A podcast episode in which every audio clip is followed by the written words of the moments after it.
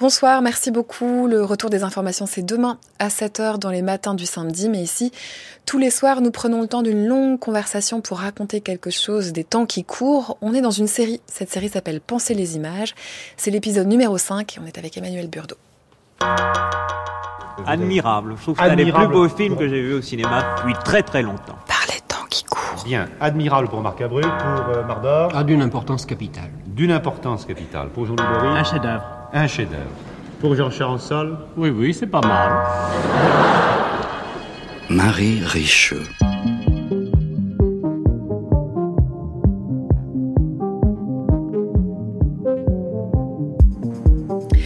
Profitant du calendrier canois, de ce que le cinéma soit un peu plus que d'habitude dans les parages médiatiques, nous vous avons proposé cette semaine toute une série d'émissions appelées Penser les images. Chacun, chacune de nos invités, depuis la spécificité de sa pratique, qui philosophe, qui historienne, qui réalisatrice ou chef opératrice, est venu éclairer ces trois mots, penser les images.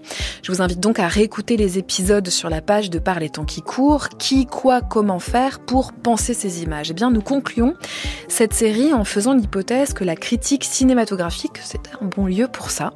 En témoignent des centaines d'extraits de vos non moins, non moins nombreuses critiques, Emmanuel Burdeau. Je prends, et pas tout à fait par hasard, ce passage de la critique que vous consacriez au film La vie d'Adèle d'Abdelatif Keshish, sorti il y a pile dix ans, dans laquelle vous vous interrogiez Comment une même image, surtout si c'est un gros plan, pourrait-elle prétendre séparer le bon du mauvais regard? Est-il possible de distribuer, de part et d'autre d'une limite franche, le bon regard du cinéaste et le mauvais regard du monde? De profondes questions donc, qui témoignent à n'en pas douter d'une pensée des images, images qui en retour nous font penser. Bonsoir Emmanuel Burdeau. Bonsoir. Soyez le bienvenu. Vous avez été longtemps critique au Cahier, Mediapart, directeur des éditions Capricci. Vous préparez un livre, on a tellement hâte de le lire. Plein de gens l'attendent. Oui, moi j'ai hâte de le lire aussi. Ah, aux éditions La Découverte, consacrée à la figure de Serge Danet, grand, grand critique dont on parlera ce soir. Et vous animez un podcast qui s'appelle Spéculation pour SoFilm, qu'on peut notamment écouter sur la plateforme Spotify. Alors, qu'est-ce que vous pensez de, cette proposition de conclure une série Penser les images en se disant que la critique cinématographique serait un bon lieu pour faire ça? Ben, Pour moi, euh, moi je, suis, content d'être là, et, d'une part, d'autre part, pour moi, c'est assez évident. Mais je pense qu'il y a toujours eu deux, deux manières de, pratiquer, de faire la critique. Et je pense que ces deux manières, euh, ça correspond à des différentes personnes, mais je pense qu'on les retrouve chez, chez n'importe quelle critique. Il y a le, il y a une certaine façon de faire la critique de cinéma qui est de, vouloir quand même faire le tri entre dans l'actualité des films entre les bons et les mauvais, donc plutôt ceux qui vont rester, ceux qui vont pas rester. Et puis il y a l'autre manière qui est celle que moi j'ai apprise euh, à travers les cahiers, notamment à travers Serge Danet, mais il n'est pas le seul, qui est de se dire euh, euh, où en est le cinéma? Euh, se dire que le travail d'un critique de cinéma, donc c'est de savoir alors je reprends le mot, d'essayer de penser le rapport qu'à un certain moment le cinéma entretient avec le monde. Voilà. Et, euh, et d'accepter donc le risque de, de se tromper, c'est-à-dire de d'attacher peut-être plus d'importance à un film qui ne restera pas, mais qui a pour lui euh, de marquer un certain moment, qui a pour lui d'être à l'heure ou d'être un peu en avance, et peut-être ça fait partie des films qui dix ans plus tard se seront périmés, puisque comme, comme disait l'autre, euh, la, comme la mode étant à la mode, la, la mode comme tout passe. Voilà. Moi, c'est comme ça que je vois ce, ce, ce métier. Si c'est un métier, moi, je crois que c'en est un. Euh, c'est avant tout de se dire. Euh, Danet disait une chose très simple et très belle. Il disait la cinéphilie, c'est pas un rapport au cinéma, c'est un rapport au monde à travers le cinéma. Alors, je pense qu'il disait ça. Et cinéphilie et critique, pour vous, ça va de pair? Euh, pas nécessairement. Et puis le mot, le mot cinéphile, c'est un mot très compliqué parce que je pense qu'aujourd'hui, c'est un peu la même chose d'ailleurs. Aujourd'hui, on entend le mot cinéphile plutôt du côté de la première compréhension du mot critique. C'est aujourd'hui, on pense qu'un cinéphile, c'est quelqu'un qui euh, connaît les bonnes valeurs dans l'histoire du cinéma. C'est quelqu'un qui va voir plutôt des bons films. Mm. C'est quelqu'un qui sait qu'il n'ira pas voir tel film parce qu'il n'est pas pour lui, mais qui ira voir tel autre. Alors que je, je crois que historiquement, un cinéphile, tel que ça s'est constitué euh, à l'après-guerre, et ça, ça a peut-être fini, disent certains, avec mes 68, c'est quelqu'un qui va tout voir.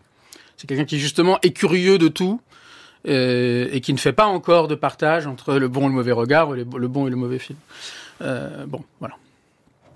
Quand vous dites que vous avez toujours su, ou en tout cas que vous avez appris à être le deuxième critique, euh, celui qui va se pencher sur le rapport qu'entretient à un moment T le cinéma avec le monde à un moment T, c'est-à-dire, est-ce que vous pouvez nous en dire davantage? C'est-à-dire que tout de suite, ça a été pour vous le fait d'aller voir des films et d'écrire sur des films, l'idée de penser, alors finalement non pas les images, mais de penser les images dans ce qu'elles entretiennent comme rapport avec le monde à ce moment-là.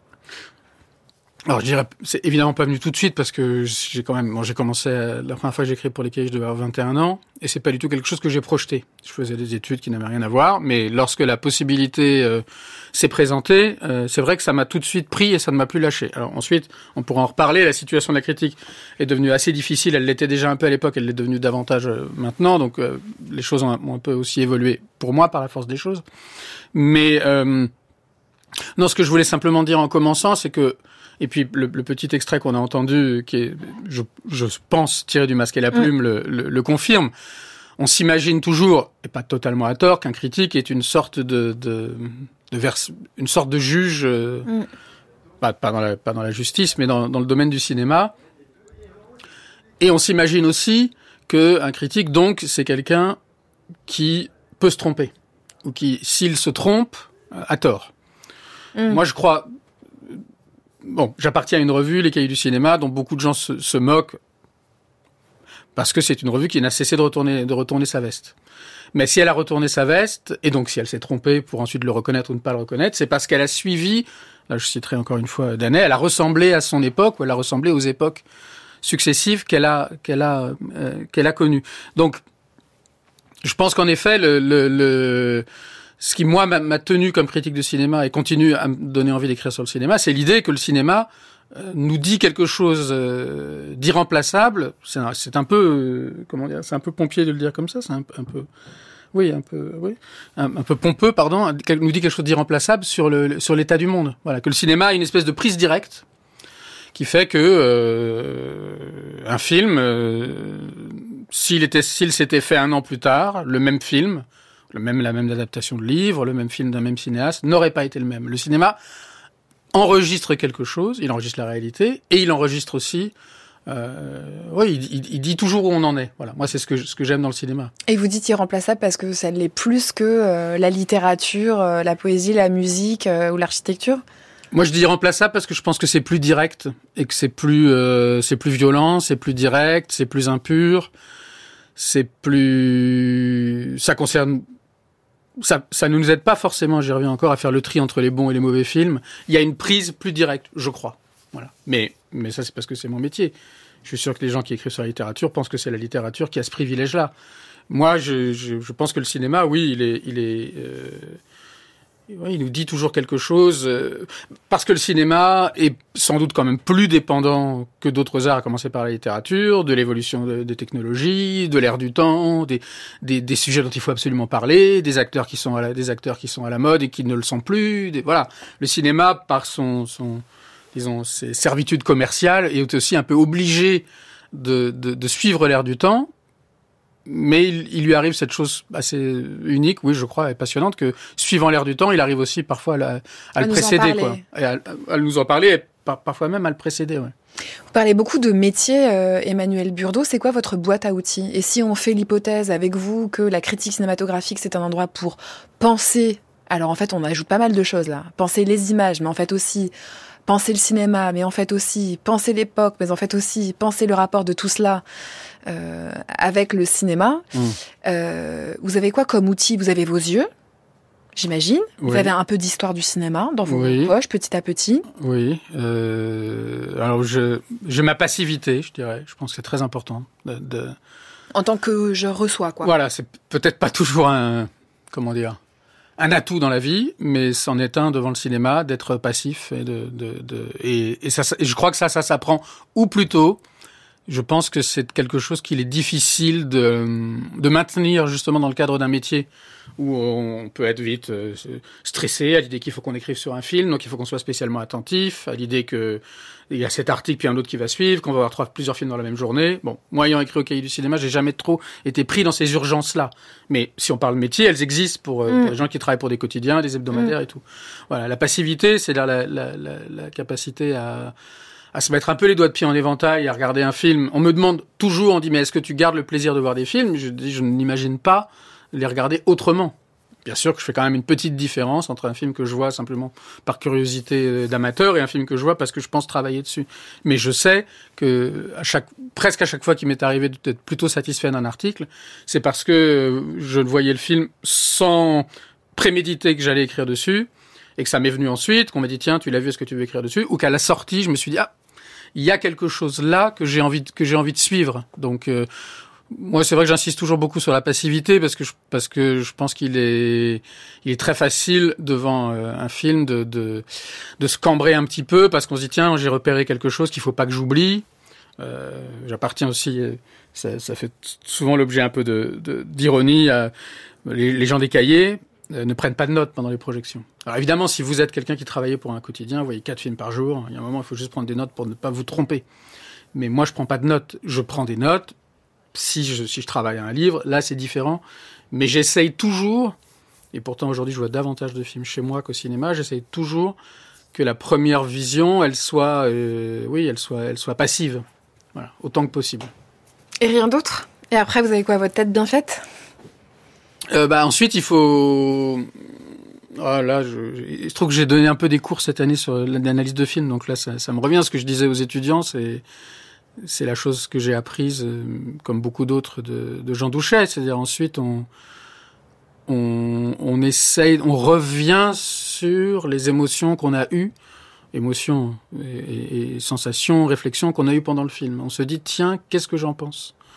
Et, et, on s'aperçoit. Vous dites plutôt qu'est-ce que j'en pense plutôt que qu'est-ce que c'est ces émotions. D'abord, c'est qu'est-ce que j'en pense. Tout de suite, c'est ce que j'en pense. Non, mais qu'est-ce que j'en pense dans le sens est-ce que j'ai aimé, est-ce que j'ai pas aimé euh, dans ce film euh, Quelle scène m'a le plus frappé Quelle scène m'a m'a le moins plu euh, Est-ce qu'il y a un personnage que que je n'ai pas aimé, donc à chaque fois qu'il apparaissait à l'écran, je n'avais qu'une hâte, c'est qu'on passe au suivant, et ça, je pense qu'on est tous comme ça. Pourquoi celui-là je l'ai pas aimé, alors que j'ai aimé les autres? Qu'est-ce que ça me dit sur l'ensemble du film? Donc partir d'un petit truc et arriver à le tirer un fil, aurait dit, aurait dit Danet, et arriver à partir de là à élaborer quelque chose qui, qui concerne tout le film. Donc qu'est-ce que j'en pense? C'est c'est se dire que même si le film a priori m'a pas pu me laisser un peu tiède, que j'en pense quelque chose. Mmh. C'est-à-dire et, et, moi, c'est ce que j'aime, c'est qu'on découvre. Alors, ça ne fonctionne pas à tous les coups, mais il m'est arrivé assez souvent de découvrir que des films que je croyais très loin de moi par leur sujet, par leur nationalité, par leur époque, en fait, euh, me concernaient d'une manière ou d'une autre. Et pas tous de la même façon, mais je suis toujours surpris de voir, encore une fois, que un film qui peut traiter de choses qui, qui, dans, qui dont, dont j'aurais tendance à croire que dans la vie, elle me laisserait totalement indifférent, eh bien, je, je, je en faisant un peu d'effort, je peux découvrir qu'en fait, euh, j'y suis impliqué. Quoi. Mais c'est d'ailleurs une des choses que vous n'avez pas dites et que pourtant vous écrivez ou dont vous parlez lorsque vous répondez à des entretiens sur votre métier qui est la critique cinématographique. Vous avez dit le rapport entre le cinéma et le monde, les images produites et l'époque. Vous n'avez pas encore parlé du rapport que vous entretenez en tant qu'individu avec le film et pourtant vous, vous racontez combien c'est important de parvenir dans une temporalité qu'il faudra peut-être détailler, à dire quelque chose, à penser. Été très touchée de voir ça. À penser quelque chose de votre rapport à vous, Emmanuel Burdeau, et du film, sans parler de vous. Parce que la critique parlera pas de vous. Bon, peut-être maintenant, quand je collaborais à Mediapart, j'utilisais plus facilement le jeu, mais c'est aussi parce que à Mediapart, euh, Mediapart n'a pas d'histoire euh, personne avant moi n'avait écrit sur le cinéma, donc je pouvais beaucoup plus facilement, euh, me mettre en scène, alors qu'au cahier, au contraire, on, on, on ne faisait qu'avec l'histoire de la revue. Bon, ce qui est quand même un peu un peu lourd, et je crois, je crois que j'en sais quelque chose. Euh, oui, c'est toujours de son propre rapport qu'il est, qu'il est question. Moi, je, je travaille sur, sur, sur Danet depuis maintenant un, petit paquet d'années déjà, mais j'espère en voir bientôt le bout. Euh, et, je, et petit à petit, je comprends que que cette personne qui, qui a produit une pensée assez extraordinaire sur le cinéma, je dirais pas une théorie parce qu'il n'était pas théoricien, que quand il est théoricien, c'est peut-être pas ce qui fait le mieux, mais enfin, on l'appelait, entre autres, certains le surnommaient MAI, machine à idées, et quelqu'un qui, euh, ce qui est au cœur de son rapport au cinéma, bah, c'est son rapport au cinéma extrêmement personnel, mm. et notamment, notamment, la conviction qu'il a que le que que l'histoire du cinéma et sa vie sont liés. Un rapport, une espèce de construction biographique un peu délirante, mais qui est, au, qui est absolument déterminante dans, dans sa manière d'écrire sur les films. Ouais, je pense. Donc c'est vrai que c'est un exercice, mais ça tout le monde l'a dit, c'est vrai que c'est un exercice extrêmement personnel. Là aussi, ça fait quand même partie des malentendus à l'égard de la critique.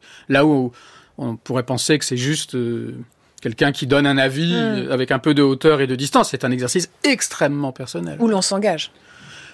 Où l'on, oui, où l'on s'engage. J'entends pas l'engagement, euh, j'entends pas l'engagement idéologique. Enfin, et pourquoi pas J'ai l'impression où on engage sa sensibilité. On euh. engage sa sensibilité. On engage évidemment, on, engage évidemment beaucoup moins. Il faut quand même garder la, mesure que quelqu'un qui fait un film, par exemple. Oui, Bien sûr. Mais où on s'engage, absolument.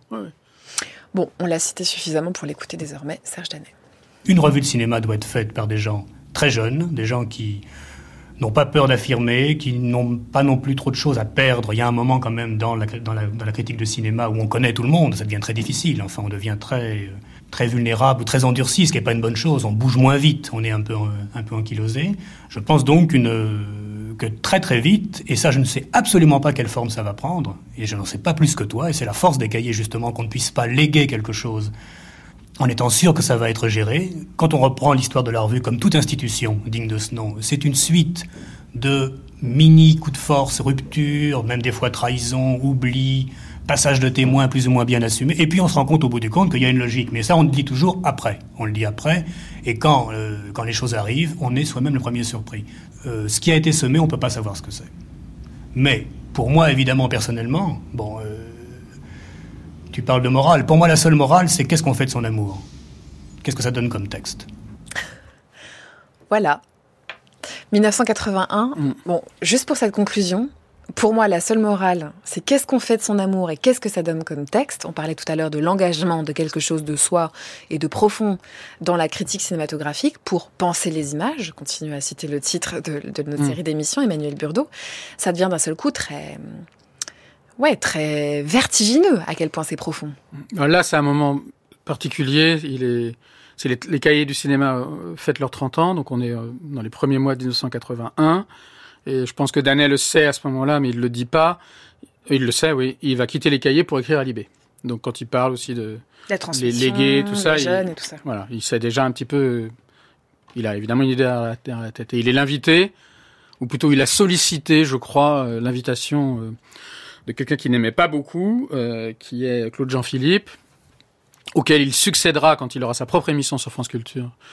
Euh, microfilm à partir de la rentrée 85. Il a sollicité Claude Jean-Philippe pour qu'il discute de l'état de la revue, parce que Claude Jean-Philippe, ça m'a un peu surpris, en fait, est déçu parce qu'il trouve que les cahiers à ce moment-là, en 81, sont en train de se normaliser et qu'il n'y trouve plus le tranchant qu'ils avaient quelques années plus tôt lorsqu'ils étaient vraiment dans leur, dans leur période politique. Mais ce qui Jean-Philippe trucs, des trucs intéressants. Il dit bon ben voilà, j'étais pas d'accord avec vous, mais au moins vous aviez quelque chose, vous étiez les seuls à dire quelque chose. Là, il trouve que tout le monde dit un peu dit un peu la même chose. Bon, comme quoi.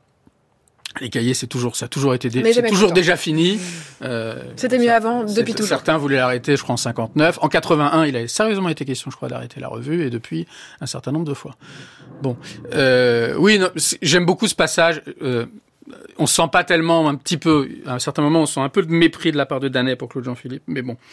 Non, moi je voulais pas, pas, trop là. J'aime bien ce passage, euh, même si j'ai parfois un peu de mal. Je trouve que Dan, je trouve Danet moins, je le trouve un peu trop cassant à l'oral, alors qu'elle écrit, il est beaucoup plus souple. Mais enfin, c'est quand même un orateur assez exceptionnel.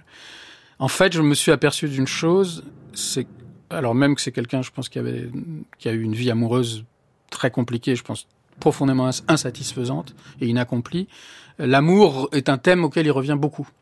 Euh, les années 80, c'est les années où il va s'intéresser beaucoup à la télévision et petit à petit, il va découvrir que la télévision, une des raisons pour lesquelles lui n'arrive pas à aimer la télévision, c'est qu'il pense que les gens qui la font ne l'aiment pas. Et, il dit c'est pas possible de. il, dit à un autre, un autre moment, mais beaucoup plus tard, il dit une chose magnifique. Il dit on ne peut écrire de manière euh, avec amour que sur des choses qui ont été faites avec amour. Il dit, euh, nous, on est là pour renvoyer euh, l'amour qui a présidé, par exemple, à la fabrication d'un film. Bon, euh, c'est aussi des choses dont il parle beaucoup, puisque il n'a pas connu son père, mais il a été très aimé par sa mère. Et il dit, un enfant n'a besoin que d'amour. Et moi, j'étais un enfant gâté. Il dit même à un moment, été, je suis l'enfant gâté du cinéma. Il dit comme tous les enfants gâtés qui ont reçu beaucoup d'amour, il y a un moment où ils doivent le rendre. Il dit le cinéma, puisqu'il continue la comparaison entre le cinéma et dit, entre le cinéma et lui, pardon, il dit le cinéma. Peut-être à un moment, le cinéma a cru que cet amour, il fallait qu'il le rende à la télévision, en lui disant moi j'ai reçu beaucoup, à toi, à toi de jouer mm. maintenant, tu vas prendre la suite. Et puis ça ne s'est pas passé comme ça. Bon, euh, j'aime bien aussi ce passage parce que on se gargarise souvent. Euh, et, ça, ça, en devient presque embarrassant de, de, de, de l'idée de morale dans la critique de cinéma, qui est quelque chose qui vient d'André Bazin, euh, qu'il employait peut-être un peu moins que ce qu'on que ce qu'on pense. Pour dire quoi? Bah, pour dire que il euh, y avait des cinéastes moralistes et les cinéastes qui n'étaient pas moralistes. Les, les travelling sont affaires de morale. Enfin, des phrases qui sont qui nous qui font partie du petit bagage justement de cette boîte à outils euh, qui est plus qu'une boîte. Bon, et là, je trouve ça effectivement, ça nous aide, ça n'aide pas beaucoup. Hein. Il, il, il, nous donne pas beaucoup de clés. Il dit simplement, c'est qu'est-ce qu'on fait de son amour et qu'est-ce que ça donne comme texte. D'ailleurs, d'une manière générale, c'est quelqu'un qui parle peu. Il en parle beaucoup dans ses papiers privés, parce qu'il a tenu une sorte de journal toute sa vie mais il en parle assez peu euh, dans les entretiens. De quoi? De l'écriture. De l'écriture. Voilà, il en, il en parle pas beaucoup. Dans ses carnets, il, il, confesse quand même que parfois il a du mal à écrire, ce que je trouve euh, profondément euh, rassurant, parce que son écriture donne une impression de facilité absolument déconcertante. À peu près, pas à toutes les époques, particulièrement à partir de, du moment où il entre à Libé, mais quand même presque tout le temps. Mais sinon, il parle pas beaucoup d'écriture. Euh, je suis même pas sûr d'ailleurs qu'il ait considéré lui-même qu'il avait vraiment écrit. Il dit quelque part dans les mêmes années que le cinéma lui a enlevé l'écriture. Bon, je crois qu'il exagère profondément, mais ce qui est sûr, c'est que son peut-être il aurait été écrivain au, mm. comment dire au sens plein. Il aurait écrit des romans s'il n'avait pas écrit sur le cinéma. Mais qu'est-ce qu'on fait de son amour et qu'est-ce que ça donne comme texte? Oui, c'est ça. C'est quand même comme la formule est peut-être pas si énigmatique. C'est effectivement euh, effectivement qu'est-ce que j'en ai pensé, qu'est-ce que j'ai ressenti et qu'est-ce que je peux élaborer à partir de là? Qui soit partageable. Euh... Bah, notamment par, alors on dit la boîte à outils, c'est trop petit de dire la boîte à outils, en effet, donc mettons un truc très grand dedans, l'écriture. Mm. Euh, si on essaye de se, de se demander par quels moyens on pense les images. Vous utilisez assez peu le mot image, mais peut-être que vous utilisez beaucoup le mot cinéma à la place du mot image. Euh, peut-être parce que c'est trop un par un si on parle d'image, ou peut-être c'est trop réducteur, c'est pas assez embrassant, Emmanuel Burdeau. Du reste, vous avez un des outils qui, est, qui est l'écriture, qui est mm. le verbe. Et, et, et, souvent, il me semble que plusieurs fois dans vos textes, j'ai retrouvé la, la pensée de la critique elle-même comme se reconnaissant comme un discours. Enfin, la conscience que vous produisez du discours, vous produisez de la lettre, vous produisez du texte, quoi, et que ça, ça existe comme ça aussi la critique. Ouais, là, on, je suis absolument, bien sûr, mais là, on parle plutôt de, le, disons, de la critique, de l'histoire de la critique. Mm. Effectivement, je, je, fais partie de ceux peut-être qui ont le plus. Euh, j'ai publié pas mal de textes sur la critique ou mm. sur des critiques, mm. euh, sur Truffaut, sur Danès, sur Skoricki. Euh, sur Claude Ollier, qui est un écrivain et un critique. Euh, avec Jean Narbonnier, on avait fait un long entretien, et puis d'autres que, que j'oublie. D'abord parce que moi, ça m'intéresse énormément, et j'ai eu le sentiment à un moment, qui était lié aussi au fait que j'étais au cahier du cinéma, que euh, plutôt que de, que de se sentir écrasé par cette histoire, qu'une des façons de se sentir un peu moins écrasé par cette histoire était, était de la de, de, de, la, de la dire, quoi. Voilà. parce que Les Cahiers, c'était une, revue où tout était toute l'histoire des, des, des, cahiers nous était pesait sans cesse sur les épaules, mais oui, il fallait surtout pas en parler. Il fallait surtout pas dire, tiens, j'ai lu la semaine, j'ai relu la semaine dernière tel texte de, de Bonitzer, c'est formidable, tout ça. Mais, mais tu étais prêt, donc je me suis dit, tiens. Mobilisons-la, au contraire. Mobilisons-la. Bon, c'est pas, c'est pas si facile que ça, euh, mais, mais c'est un travail qui, je, je pense, euh, reste en partie à faire. Alors, effectivement, là, c'est la critique comme discours. La question de l'écriture à proprement parler, euh, elle, est, liée, mais elle est un peu, différente. Euh, Danette, aujourd'hui, dit quelque chose qui me semble absolument juste et, qui est peut-être pas très bien compris. Il dit ce qui, définit les cahiers du cinéma, c'est pas le rapport à la mise en scène, contrairement à ce qu'on a pensé.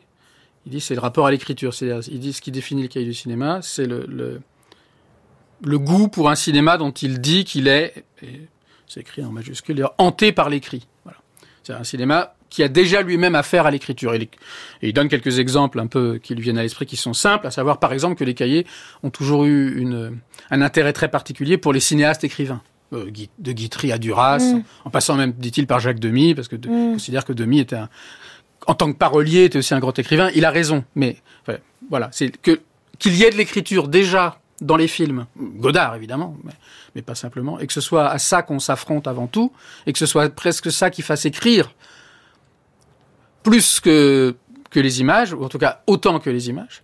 Et moi je pense qu'en effet, s'il y a une spécificité euh, de cette tradition des cahiers, euh, je dois dire que j'aime bien cette expression, tradition des cahiers qui se continue, c'est dans le rapport à l'écriture, dans l'idée que le cinéma peut-être euh, euh fabrique ou oblige ou, qu'il y a une certaine façon d'écrire que le cinéma appelle. Voilà. Je pense qu'on ne trouve pas ça euh, partout. Voilà. Vous avez parlé de, des entretiens, de certains entretiens que vous avez menés. Alors, à la fois pour penser la critique en tant que champ, mais aussi avec des cinéastes sur leur cinéma. Mmh. Euh, Peut-être c'est intéressant qu'on discute de la manière dont ça peut nourrir la pensée des images. Mmh. Ah, je reste sur mon titre, je suis mmh. On va écouter une archive de Chantal Ackerman.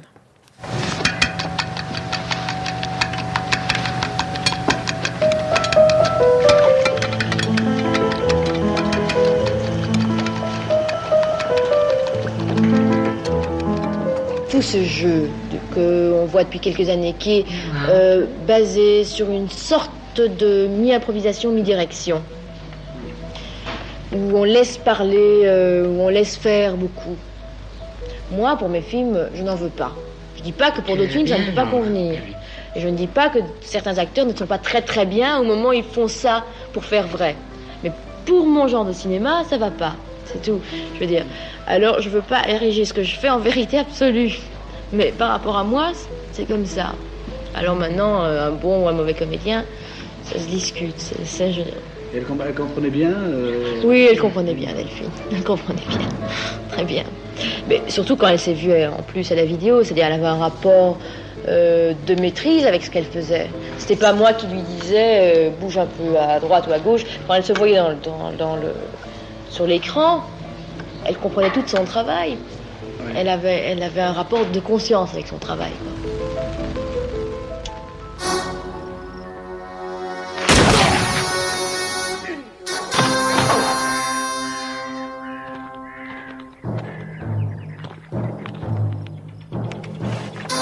Bounty law. You don't ever bring them in alive, now do you, Jake? When there's three of them and one of me.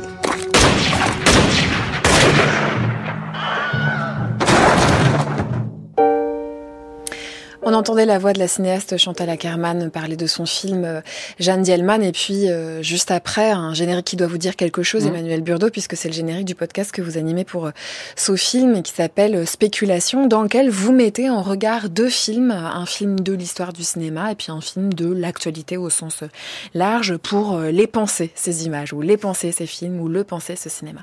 Euh, à la fois pour évoquer peut-être cette pratique-là, cette nouvelle pratique de de de la critique à l'oral, mais aussi euh, peut-être pour se demander ce qu'il y a dans le travail que vous pouvez faire de penser des images au travers de la critique cinématographique et le rapport que ça peut entretenir avec la pensée des images des cinéastes euh, elles-mêmes ou, eux-mêmes. Est-ce que ça se rencontre? Est-ce que ça se nourrit? Euh, Qu'est-ce que vous en faites quand vous les rencontrez, ces cinéastes, et qui vous disent comment ils les pensent? Est-ce que ça vous déplace? Alors, bon, je voudrais d'abord dire que je suis absolument d'accord avec le titre de la semaine. Hein. Moi, pour moi, c'est le, travail que je fais, c'est une activité, c'est une activité de pensée. Simplement, je, je, suis un peu, je me sens un peu mal à l'aise de le revendiquer comme ça, mais et, et parce que beaucoup ne le revendiquent pas. Euh, pour moi, en effet, c'est vraiment une activité de pensée. Et beaucoup, et beaucoup, vous diriez même, pour, pour aller dans votre parenthèse à vous, euh, le s'en défendent. Vous, vous diriez sans doute, oui. partie de la critique qui disent on n'est pas là pour penser? Oui, sans doute, oui, en effet. On est là pour dire go au cinéma, voir ça ou pas peut-être un peu plus que ça, mais beaucoup, beaucoup s'en défendent, oui, absolument. Si on leur posait la question, beaucoup s'en défendent. J'ai toujours été surpris euh, lorsqu'il y a des, tables rondes, des discussions, des choses sur la critique. mais je peux, en même temps, je peux le comprendre. Mais et moi, j'aurais plutôt l'excès inverse. Les, critiques souvent ont une, ont une réticence à parler de leur travail et, le, et, en, et en minimise beaucoup. Euh, je parle pas de l'influence parce que c'est vrai qu'aujourd'hui elle est, elle est, vraiment pas grande, mais on minimise beaucoup le, le, le l'aspect intellectuel, l'aspect de pensée. Oui, oui, c'est vrai. Vrai. Moi, je, peut-être je le maximise un peu, un peu, mais c'est, ce, serait peut-être pour rééquilibrer. La parole des cinéastes, elle est. Euh, alors, je sais pas si.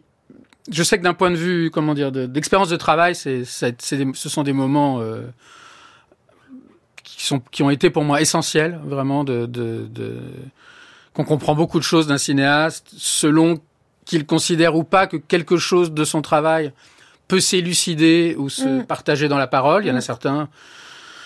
Bon, moi, la pire expérience que j'ai eue, c'est pourtant sans doute le plus grand cinéaste que la Terre ait porté, c'est Jean-Luc Godard. C'est-à-dire que je pense qu'il connaissait pas mon prénom avant que je le rencontre, il le connaissait pas après, il ne s'est jamais adressé à moi. Et, et à l'inverse, et rien ne s'est élucidé même dans ce non-échange ou dans cet échange mal foutu Bah non, c'est-à-dire que entre le, le, caractère un peu pour moi cuisant de l'expérience et le nombre de personnes qui m'ont demandé comment ça s'était passé, je trouve que j'y gagnais pas beaucoup au change. À l'inverse, puisqu'on entendait en effet quelques secondes de, du début de Once Upon a Time in Hollywood, une fois Hollywood de Tarantino, dont on a repris le titre du livre et qui nous sert un peu de, de jingle, si on peut dire, pour le podcast, Tarantino, c'est tout le contraire. C'est-à-dire, c'est quelqu'un, vous lui parlez, c'est à vous qu'il parle. Alors, deux heures plus tard, il parlera à quelqu'un d'autre, évidemment. Mais moi, j'ai fait, j'ai fait un entretien avec lui. Je, on n'est pas devenus amis, et de toute façon, il n'était pas question de ça. Mais vous lui posez une question, il réfléchit, et une fois, il réfléchissait, à un moment même, je, donc j'ai reformulé ma question, mais il dit, attends, je suis en train de, de, réfléchir à ta question et je vais y répondre. Et ça, c'est très important. Euh, pour moi, c'est très important pour la qualité de l'entretien. Euh, Mais ça, ça n'enlève rien, à la, évidemment, au génie de Godard, qui je pense avait fait 500 entretiens avant avec les cahiers déjà, et qui sans doute préférait, on le sait, les gens qui venaient le titiller plutôt que les gens qui venaient une fois de plus lui dire qu'il était génial. Bon, mais moi, sauf que j'étais en service commandé avec Charles Tesson à l'époque, plutôt pas pour, pour le titiller. Voilà. Euh, Ackerman, elle était pas, que j'ai connu un tout petit peu, mais que j'ai jamais interviewé, mais on s'est croisé deux ou trois fois, elle n'était pas commode du tout. Euh, c'est pour ça que c'est pas mal d'avoir enchaîné les deux parce qu'elle avait quand même un peu un côté flingueuse. Euh, mais voilà, c'est la différence pour moi. Il y a des cinéastes, on, on, comprend que quelque chose se passe pour eux à ce moment-là, qu'il y a une occasion qui mérite qu'on qu'on soit un peu attentif, qu'ils soient attentifs de leur côté et que nous, que nous soyons également attentifs à ce qu'ils disent. Et, et moi, ça m'a, ça compte énormément pour moi. J'ai compris une chose très simple, mais qu'il faut quand même comprendre, c'est que euh, il ne faut évidemment poser à quasiment aucun cinéaste des questions analytiques, ça les intéresse pas, ça n'intéresse aucun cinéaste. Euh, en revanche, on peut euh, poser des questions, peut-être, comment dire, il y a quand même, toutes les questions se valent pas. Mais je me souviens de la rencontre avec Tarantino, qui je pense le meilleur entretien que j'ai fait, au moment d'un film qui intéressait pas beaucoup de monde, qui était Boulevard de la Mort, donc on a eu trois heures et demie avec lui, et on l'a fait parler d'écriture justement, et pas de cinéphilie pas ses références et tout ça, mais comment il écrivait les dialogues, comment il concevait euh, ses personnages. je pense que, en plus, c'est un moment, ça correspond au moment où il va commencer un peu à faire ses films historiques et où je pense la question de la construction des personnages, qui n'était pas tellement ce qu'il occupait au début, où il n'y avait pas de personnages, il n'y avait que des réservoirs dogs, des gens qui ont des noms de couleurs, donc qui n'existent pas.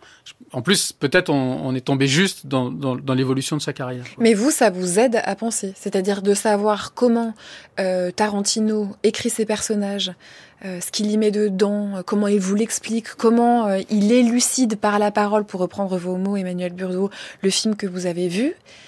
Plus tard, tout Je suis pas sûr que ça m'aide en fait. ça, ça, nourrit pas le regard que vous aurez euh, trois ans plus tard sur le prochain film de Tarantino.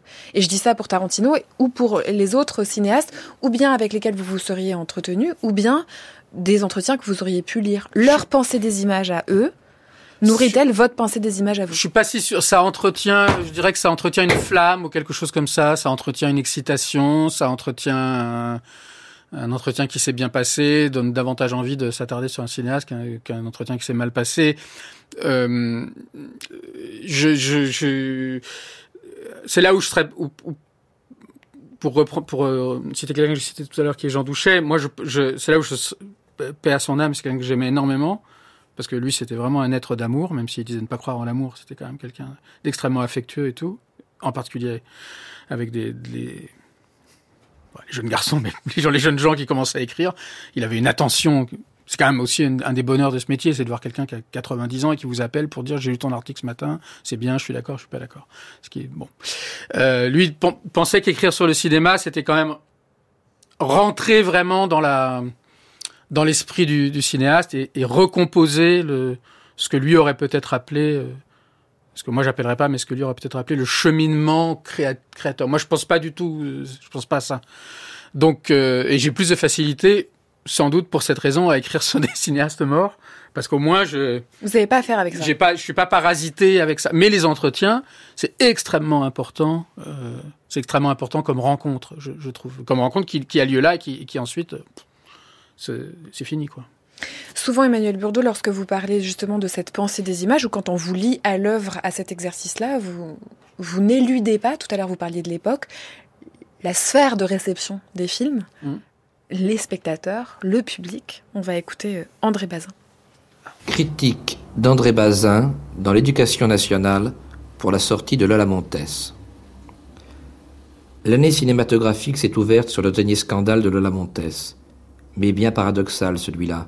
On s'étonnera peut-être dans cette docte revue où la chronique du cinéma ne s'attache qu'aux œuvres d'une réelle importance artistique ou éducative, on s'étonnera peut-être que je crois devoir faire un sort à un film que le sujet, le genre et l'interprétation semblent, a priori, désignés comme une revue à grand spectacle, décorative et scabreuse. Mais c'est que je le tiens pour toute autre chose. Et ce ne sont pas les spectateurs égarés au début du mois par une publicité à contresens qui me contrediront. Venus pour voir quelques super Caroline Chéry, ils sortaient si déçus qu'ils s'empressaient d'aller dissuader leurs semblables, non encore avertis, de faire la queue au guichet. C'eût été la catastrophe si la critique n'avait pour une fois joué son rôle sans trop de défaillance en rectifiant le tir d'une publicité maladroite. Le film apparut enfin sous son vrai jour, non pas une superproduction déshabillée et salace, mais une œuvre d'une folle audace, esthétique, échevelée, flamboyante, ironique, et au demeurant d'une sombre moralité. Du spectacle. Les questions. Posez des questions, messieurs, dames. Lola Montez vous répondra aux questions les plus choquantes. Noël Simpsono lisait une critique euh, d'André Bazin du film Lola Montes de Max Dolphus. Euh, il parlait de la critique qui rectifie quelque chose, rectifie quelque chose de l'accueil, qui, rectifie quelque chose auprès des spectateurs. Euh, on évoque avec vous, Emmanuel Burdeau, les outils dont on dispose pour penser des images, penser le cinéma. Alors là, c'est peut-être pas, peut-être que l'ère du temps où le discours existant sur un film n'est pas un outil pour penser les images, mais disons que c'est une matière avec laquelle faire? Ah oui, oui, absolument. Bon, là, il est question de moralité d'ailleurs, donc on mm. revient un peu à ce qu'il mm. disait, d'une sombre moralité, dit-il à propos du dernier film d'Ophuls. Euh, bon, il y a un monde, hein, vraiment, mm. entre ça, ça doit être 56, 57, et aujourd'hui. C'est-à-dire que Bazin, euh, son activité critique, elle, elle, elle, s'étale sur 15 ans, c'est entre 43 et 58, où il meurt. Euh, il n'avait même pas 40 ans, et il a produit un nombre, il a produit des milliers d'articles.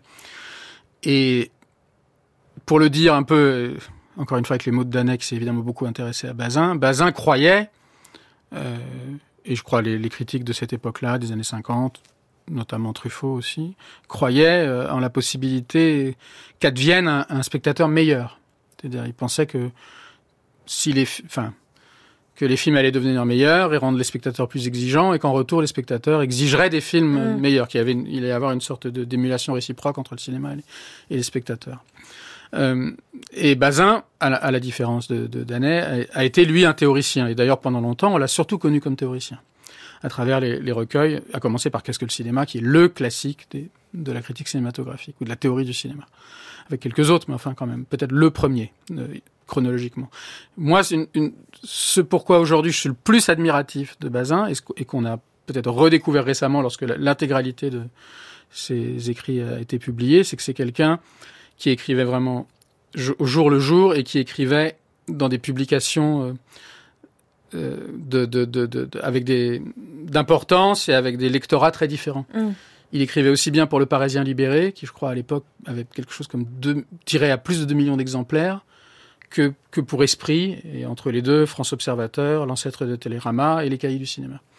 Et lorsqu'il écrit dans le, Parisien libéré, euh, il résume le film, c'est, une, une colonne, il résume le film pendant les trois quarts de la colonne, et à la fin, il donne un petit avis. Puis quand il écrit pour euh, France Observateur, il s'intéresse davantage au contenu sociologique, parce que c'est voilà, c'est un hebdomadaire un peu comme ça de société. Puis quand il écrit pour Télérama, c'est plutôt le contenu moral. Quand il écrit pour les cahiers, on va dire que c'est plutôt le cinéma. Et quand il écrit pour pour Esprit, c'est encore autre chose. Mais bon.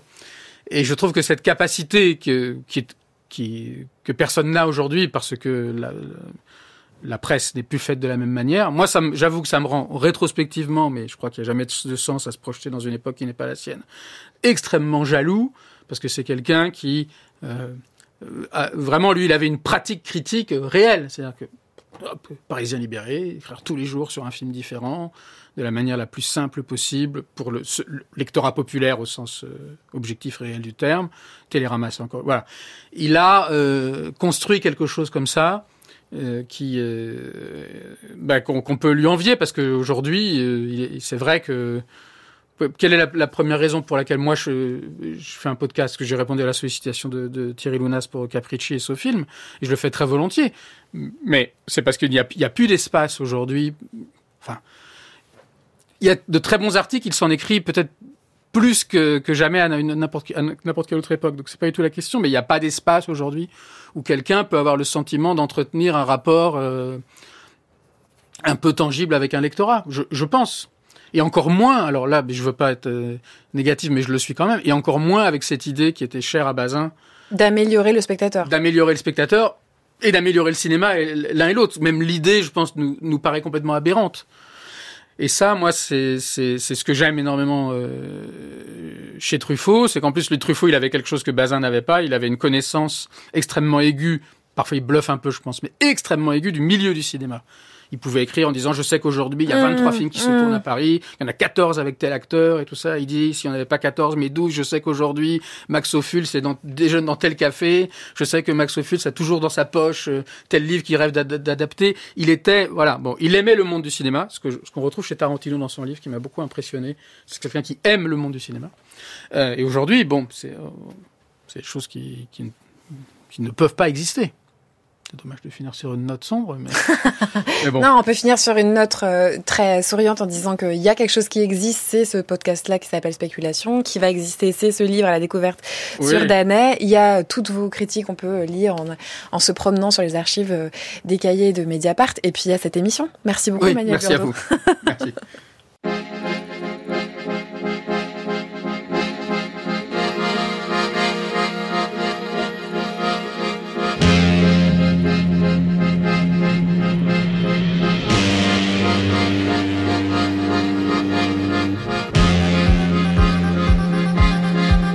vous a connu dans le milieu du cinéma, vous étiez à ce moment-là un écrivain, un critique, et un critique très virulent, manquant absolument d'objectivité, et vous tapiez sur tout ce que vous n'aimiez pas euh, avec beaucoup d'enthousiasme.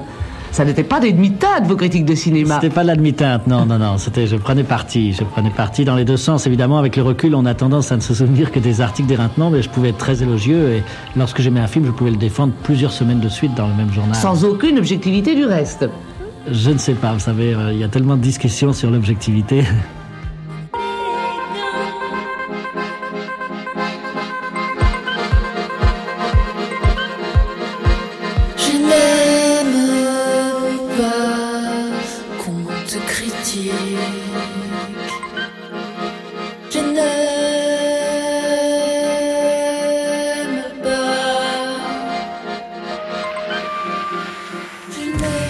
ce soir, c'était Noé Chaban à la réalisation, Anna Olvec. Un grand merci à toute l'équipe de Parler Temps qui court, Jeanne Aléos, Mathilde Wagman, Marianne Chassor et Camille Petiot. Vous pouvez réécouter cette émission, toute la série Pensez les images sur franceculture.fr à la page de Parler Temps qui court. Vous pouvez vous abonner au podcast via l'application Radio France et pourquoi pas au compte Instagram de Parler Temps qui court animé par Camille Petiot. Très belle soirée à toutes et à tous sur Culture.